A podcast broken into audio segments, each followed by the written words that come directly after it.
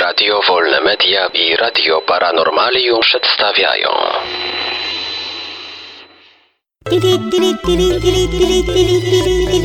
Dziwne informacje.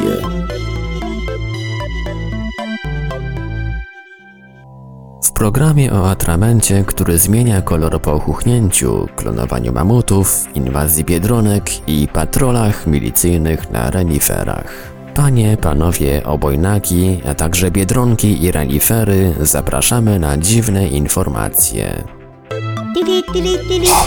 Dmuchnij i sprawdź.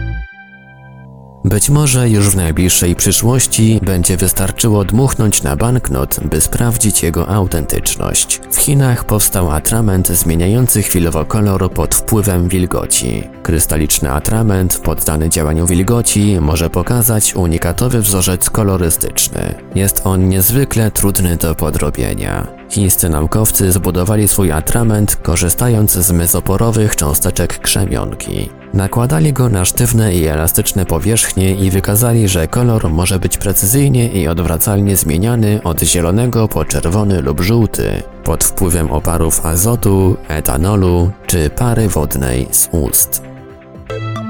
Czy po Arktyce będą biegać mamuty? Rosyjscy naukowcy zamierzają spróbować sklonować mamuta. Eksperyment wystartuje na początku 2015 roku. Eksperci chcą ożywić go z dobrze zachowanych szczątków zwierzęcia, które odkryto w wiecznej zmarzlinie wysp nowosyberyjskich półtora roku temu. Mamut ten daje naukowcom nadzieję na znalezienie żywych komórek. Szczątki zwierzęcia miały idealne warunki pochówku. Mamut wpadł do dołu z wodą, która zamarzła i ani razu nie stopniała. Mięso ma czerwony kolor. Zachowała się krew, która zebrała się i zakonserwowała w lodowych jamach. Partnerami Rosjan w unikalnym eksperymencie są naukowcy z Korei Południowej. Mają oni bogate doświadczenie w klonowaniu zwierząt domowych, zwłaszcza psów.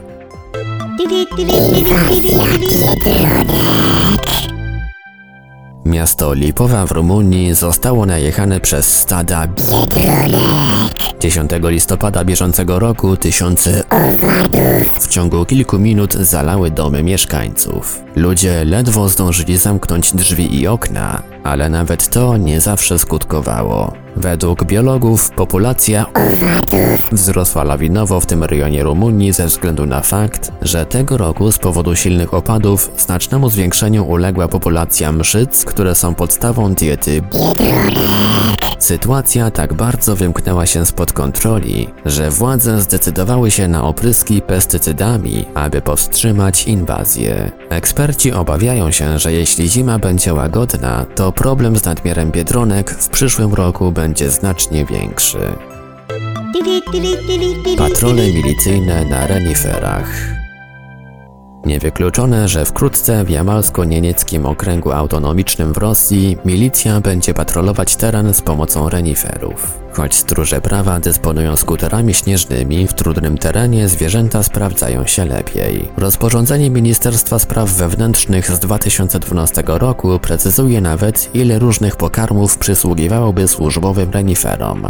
Mogłyby one liczyć na pół kilograma owsa, 1 kg siana, 1 kg chleba zmieszanej mąki ryżowej i pszennej oraz 6 kg porostów dziennie. Na dalekiej północy milicja miewa problemy ze zlokalizowaniem podejrzanego, który uciekł w tundrę na własnym reniferze. Warto przypomnieć, że w Rosji w specjalnych brygadach górskich służbę pełni już około 150 osób i mułów. Zostały one zakupione przez Ministerstwo Obrony Narodowej.